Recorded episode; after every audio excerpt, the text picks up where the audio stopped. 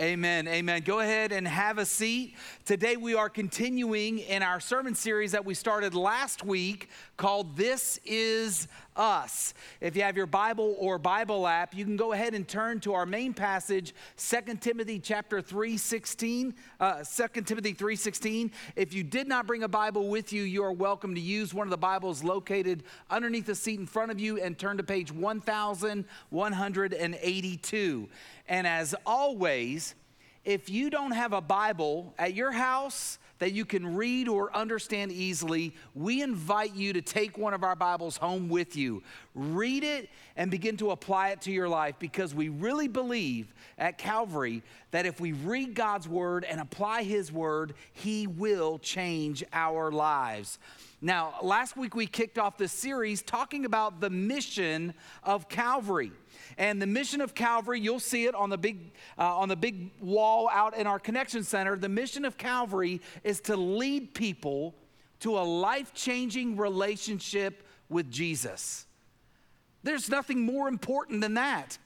It's to lead people in a life-changing to a life-changing relationship with Jesus Christ. Our mission is the answer to why we do anything here at Calvary. Uh, it's why we gather for worship each weekend. It's why we volunteer and serve in our community. Our mission answers the question why do we have a children's ministry? Or why do we build wells or dig wells in Africa? Uh, why we have a student ministry? Why we have life groups? Our mission is the answer to why we serve coffee in the Connection Center. It's why we have nice, comfortable chairs to sit on. It's why we have lights and worship.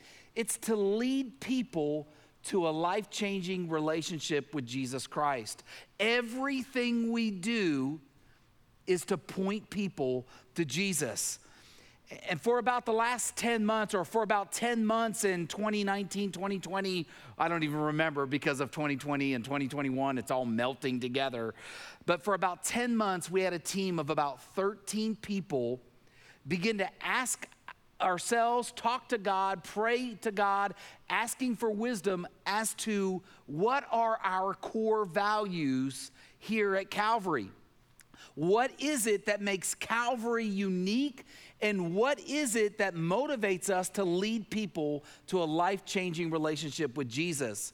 And over that period of time, we've identified five core values that honestly, we believe that if we all practice these core values on a regular basis, if we implement them into our lives, if we implement them in our homes, in our marriages, with our children, and if we value them individually, then we're by default going to lead people to a life changing relationship with Jesus. There, there's not another church in the nation that has identified these as their core values. Uh, there's not something that we jumped online and we said, oh, these look like great core values. Let's steal them and put them on our website and let's tell people that this is who we are.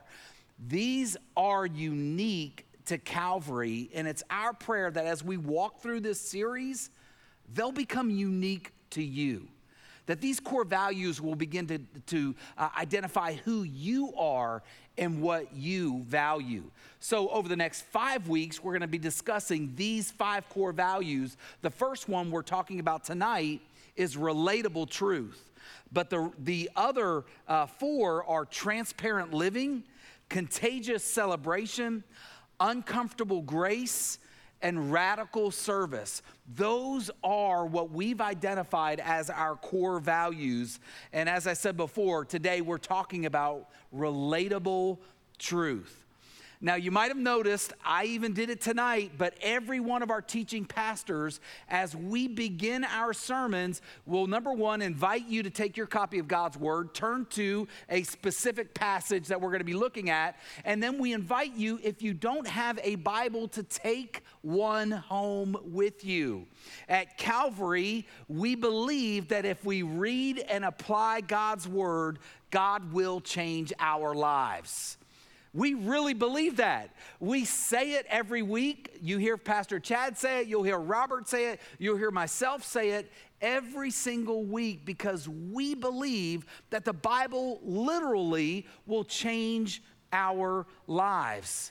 Now, that statement is developed from a key passage uh, that we're going to be looking at.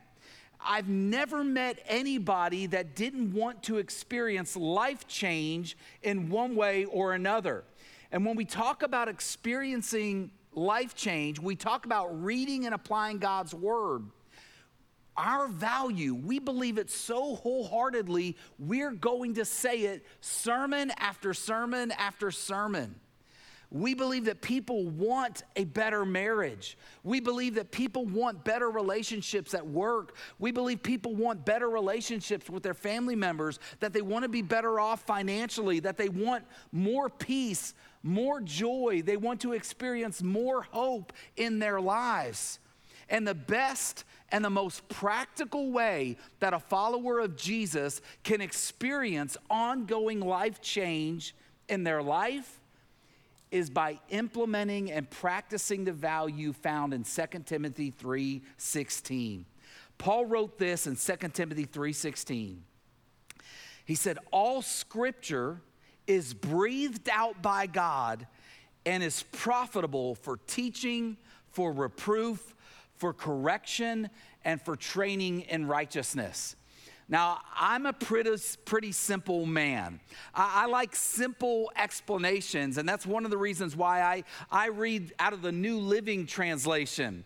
The New Living Translation sends, uh, reads like this All scripture is inspired by God and is useful to teach us what is true and make us realize what is wrong in our lives. It corrects us when we are wrong and it teaches us to do what's right. And so, not being a Bible scholar, but being able to take these two Bible passages or two translations and smash them together, we more easily grasp this plain, simple truth about the Bible that the Bible is God breathed and teaches right and wrong. Now, you were supposed to gasp at that incredible insight that I just gave to you. You were supposed to marvel and stand up and start fanning yourself with the wisdom that I just shared with you. The Bible is God breathed and teaches right and wrong. See, the Bible is not just merely a religious book. It's not just a collection of churchy words and churchy letters uh, all gathered together. The Bible is a collection of 66 books that God, the creator of the universe, the creator of the galaxies, your creator, he breathed out these words into the minds and the hearts of men, and they recorded his words. For the first season of human history, God walked and talked with Adam and Eve, the, the first two people that he created. And then Adam and Eve rebelled against God, and God began communicating through the prophets. And He began communicating through uh, the apostles and in Jesus that we see in the New Testament. Adam and Eve preferred living for themselves rather than living for their Creator. They wanted nothing to do with God, and so God began to speak in other ways. His communication, God's interaction with humans in history all is recorded in this book. The Bible is God breathed. The words that you're hearing right now, the words that are coming through this microphone and coming out of the sound system, those are Joe breathed. I, am sucking in oxygen. I'm using my diaphragm. I'm pushing out the air into my, it goes up through my vocal cords. It vibrates my vocal cords just right. These are Joe breathed words. But God spoke into the hearts and the minds of the apostles and prophets, and He gave us these words that have stood the test of time for thousands and thousands of years. men and women gave their lives, literally gave their lives, in order to be able to record these words in a way that you and I can understand. That's how much God loves creation. He, he didn't just create us and then abandon us. He did, it wasn't a crapshoot where God said, okay, I'm gonna make humans. Oh, that didn't go well.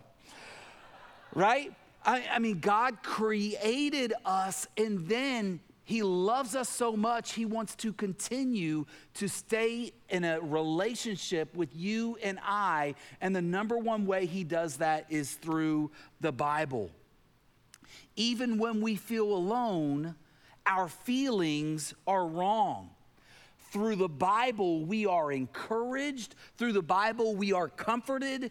And the Bible tells us what is right and wrong with our lives. Now, if you're like me, I love words of affirmation. I love getting the attaboy, good job. I love knowing when I'm doing something well, and I love knowing when I'm doing something right. It motivates me to continue to do what is right. But if you're also like me, not many people like to be told they are wrong. I don't like it when my wife tells me I'm wrong. I don't like it when my coworkers tell me I'm wrong. I don't like it sometimes when God tells me I'm wrong. It, it, it bothers me, it aggravates me. And today, the culture of the world seems to embrace what is wrong and rejects what is right. If an athlete or a politician is a follower of Jesus and they use their platform to, to be a great role model and appoint other people to Jesus, he or she is ridiculed and mocked by uh, the media and by the culture of the world. But if an athlete or a politician uses their platform to promote an anti Christian view, they are lifted up and held as an inspiration to the entire world. The reality is, if you enjoy doing wrong, the Bible is going to offend you. If you live your life and enjoy doing what is wrong, the Bible is going to cut against your heart. If you enjoy doing wrong and you don't want to be corrected, sermons here at Calvary are going to offend you from time to time. They're going to step on your toes. You're going to think that Pastor Chad and Robert and I are getting all up in your business. You're going to get aggravated and agitated because there's right and there's wrong. And the Bible teaches us both. And we acknowledge since the Bible is God breathed, it has authority over our lives. We can depend on it upon the, uh, as a foundation to build our lives, to build our marriages, to build our homes, to build our children. We can depend on the Word of God because it's God breathed, and since it is God breathed, it has authority more so than I ever could. And when we put together sermons, we don't put together sermons uh, that are wagging our finger at you.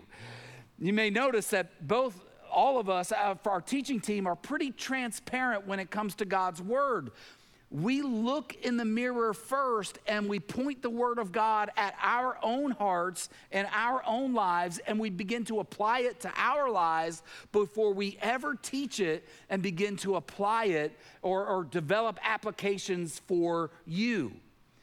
And we don't preach so that you can wag your finger at people in the community. Uh, we don't preach so you can nudge your spouse and say, Hey, did you hear what he just said? We really and honestly develop sermons out of God's word that you can easily apply to your personal life. Not for somebody else to apply to their life, but for you and I to apply to our lives. And that's because we believe that if, if people in our church is going to grow spiritually, then the, the best application for spiritual growth, or I'm sorry, the best sign for spiritual growth is you personally applying God's word to your life. And we believe that spiritual growth is evident inside each of us when we apply God's word to our lives. And so, the question that we're going to focus on for the rest of the message is how do you apply God's word to your life? It was 1996. It was five years after I became a follower of Jesus, where finally somebody helped me understand how to read God's word and apply it to my life in a very simple way. It was five years after I surrendered my life to Jesus. It was five years after I recognized that God was right and I was wrong. It was five years after I had surrendered my life to Jesus that I became a born again follower of Christ that I finally understood how to read and apply God's word to my life. Because to be honest, there were many times when I would open up my Bible to read it and I would drift off to sleep. There were many times I would open up my Bible to, to read it, and my mind would begin to wander, and I would begin to think about everything else I needed to accomplish during the day. Raise your hand if you're like that. Some of you are sleeping right now. And it's not my fault, it's spiritual warfare. So just blame the devil. So, how do we read the Bible for application? How do we read the Bible? How do we value that as individuals just as we value it as a church? How do we read the Bible without our minds drifting off? Today, I'm going to give you an acrostic tool that's going to help you apply God's word to your life. And it's up to you if you choose to use it. But I guarantee you this if you begin to apply this acrostic to your personal uh, journey with God, your personal relationship with God, as you read God's word, you will experience life change. Now, here's what I want to first suggest before we get into the acrostics. I know maybe some of you read devotionals or some of you have a, something else that you do to grow in your relationship with God. Here's what I want to encourage you to begin to do. I want you to go to the New Testament and find one of the shorter letters that one of the apostles wrote to followers of Jesus. And the reason why I love those shorter letters is because they're so practical. They were writing them to baby Christians, they were writing these letters to, to growing Christians, and they were teaching them how to apply God's word and how to be a follower of Jesus in their marriage, with their children, with their coworkers, in their community. They were encouraging them now, since you're a follower of Jesus, how you ought to live.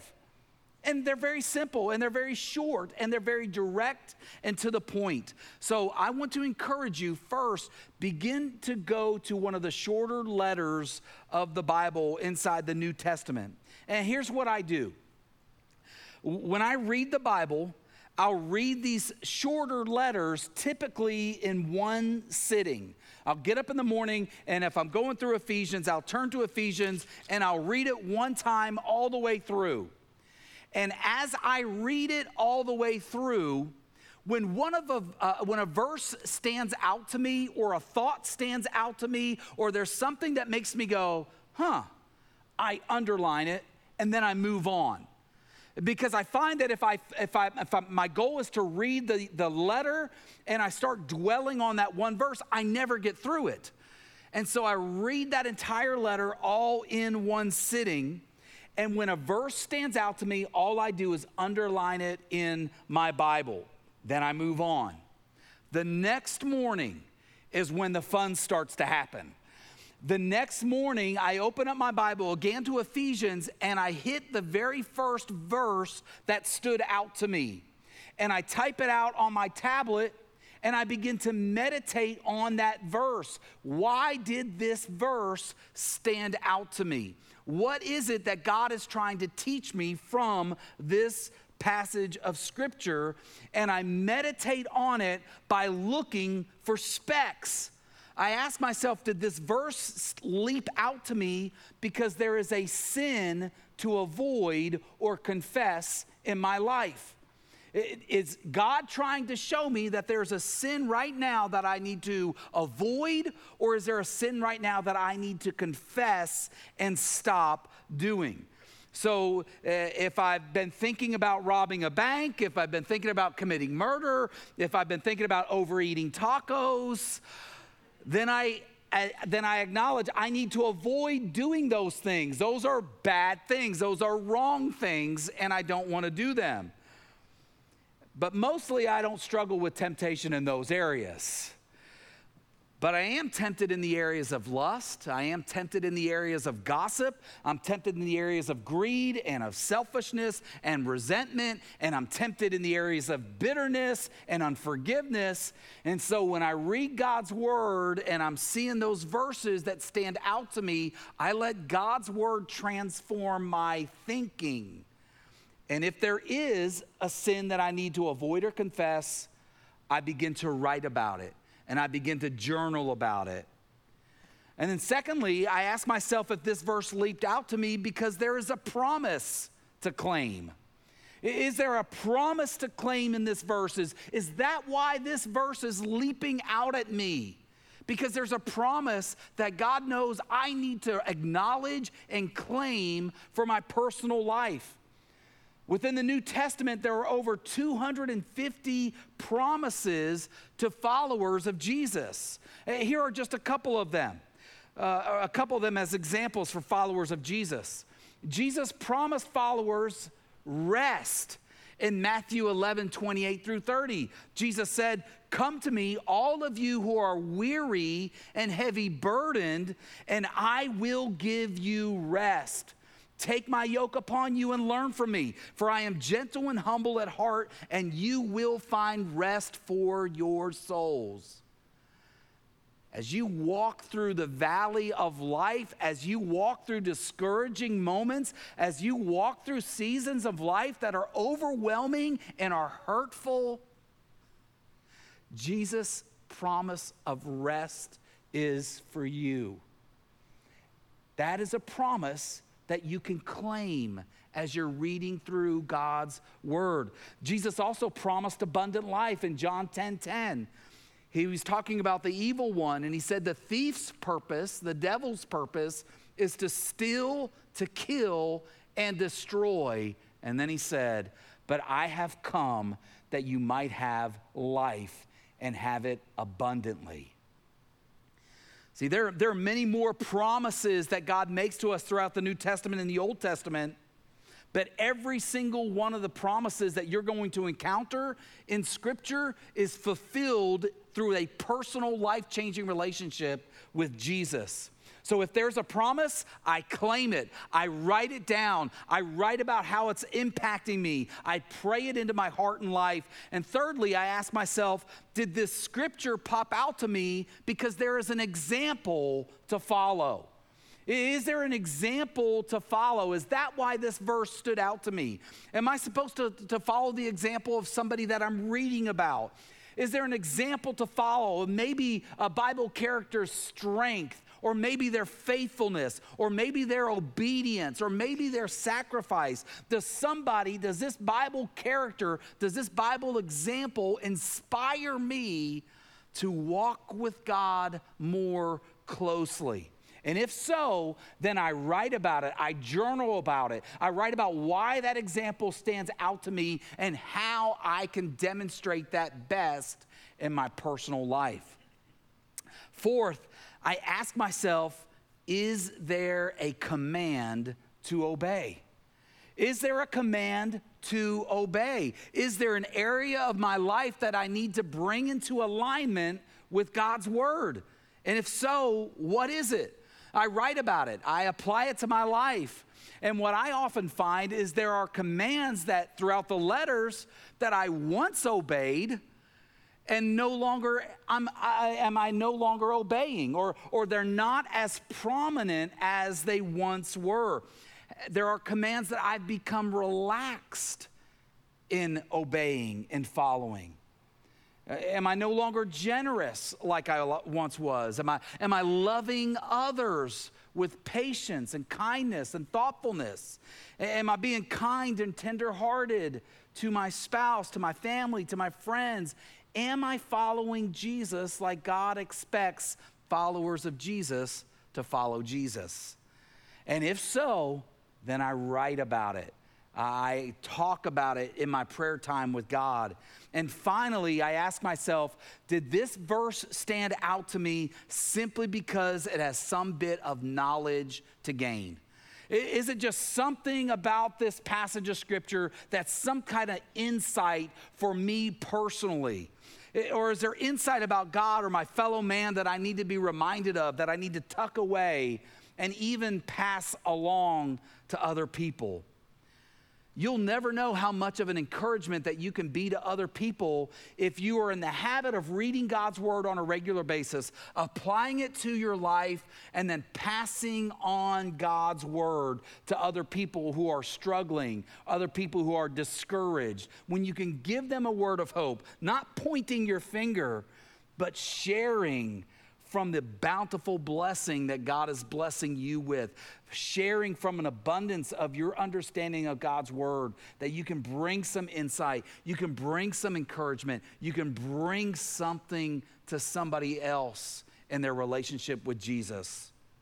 Now, I've given you some solid questions that you can ask yourself as you read God's word. And the reason for that is simple because we believe that God's truth should be relatable. It shouldn't be hard for you and I to understand God's word. When God spoke to the men and the women, when God spoke to the Hebrews and the Israelites, and He spoke to followers of Jesus, it was simple they didn't have to go crack a, uh, some type of uh, complex book formula to understand what God was trying to say. He spoke to them in the language that they understood so that they could apply it to their lives. These things will help your mind stay focused and help you stay alert as you read God's Word. If you want to stay awake when you're reading God's Word, if you want to keep your mind from drifting off, do these things. Ask yourself these five questions Is there a sin to avoid? Is there a promise to claim? Is there an example to follow? Is there a command to obey? Is there knowledge to gain or pass on? Somebody passed that on to me in 1996 and I'm passing it on to you. It has changed my life. So now ask yourself this question What is my daily plan to read God's Word? What is my daily plan to read God's Word? See, it doesn't matter what the church values about God's Word if you don't value God's Word. It doesn't matter our focus on relatable truth if you don't care about how to apply God's word to your life. So, what is your plan to apply God's word to your life? What is your daily plan to read God's word? Will you wake up 30 minutes earlier every day to read the Bible? Well, maybe not, but some of you might. Will you go to bed 30 minutes earlier to read God's word? Maybe not all of you, but some of you might. Can you carve out a time in your 24 hours of living every single day, can you carve out seven minutes to spend time with God? Can you carve out 20 minutes? Can you carve out 30 minutes? If you want to experience life change, you'll apply God's word to your life on a regular basis. You'll get up, you'll soak in it, you'll let God's word change you and transform you and you'll begin to follow Jesus a little more closely, and your relationship with Him is going to grow. Let's pray together. Father, we thank you for 2 Timothy 3:16. We thank you that all scripture is God-breathed, that all scripture can change us and teach us what is right and wrong and how to live our lives. And Lord, we thank you for just relatable truth that, that the Bible is practical and it's simple for us to understand. And Lord, forgive us because at times we make it complicated and we make it difficult. But it is sure so easy to follow you and apply your word to our lives. And so, Lord, we ask that you would help us to have that same value that we do here at Calvary as, as a church, as a living, breathing organization. Help us each to have the value of relatable truth, to hold it dear, and to apply it to our own hearts and lives, letting your word encourage us, change us, and challenge us. It's in Jesus' name we pray. And all God's people said,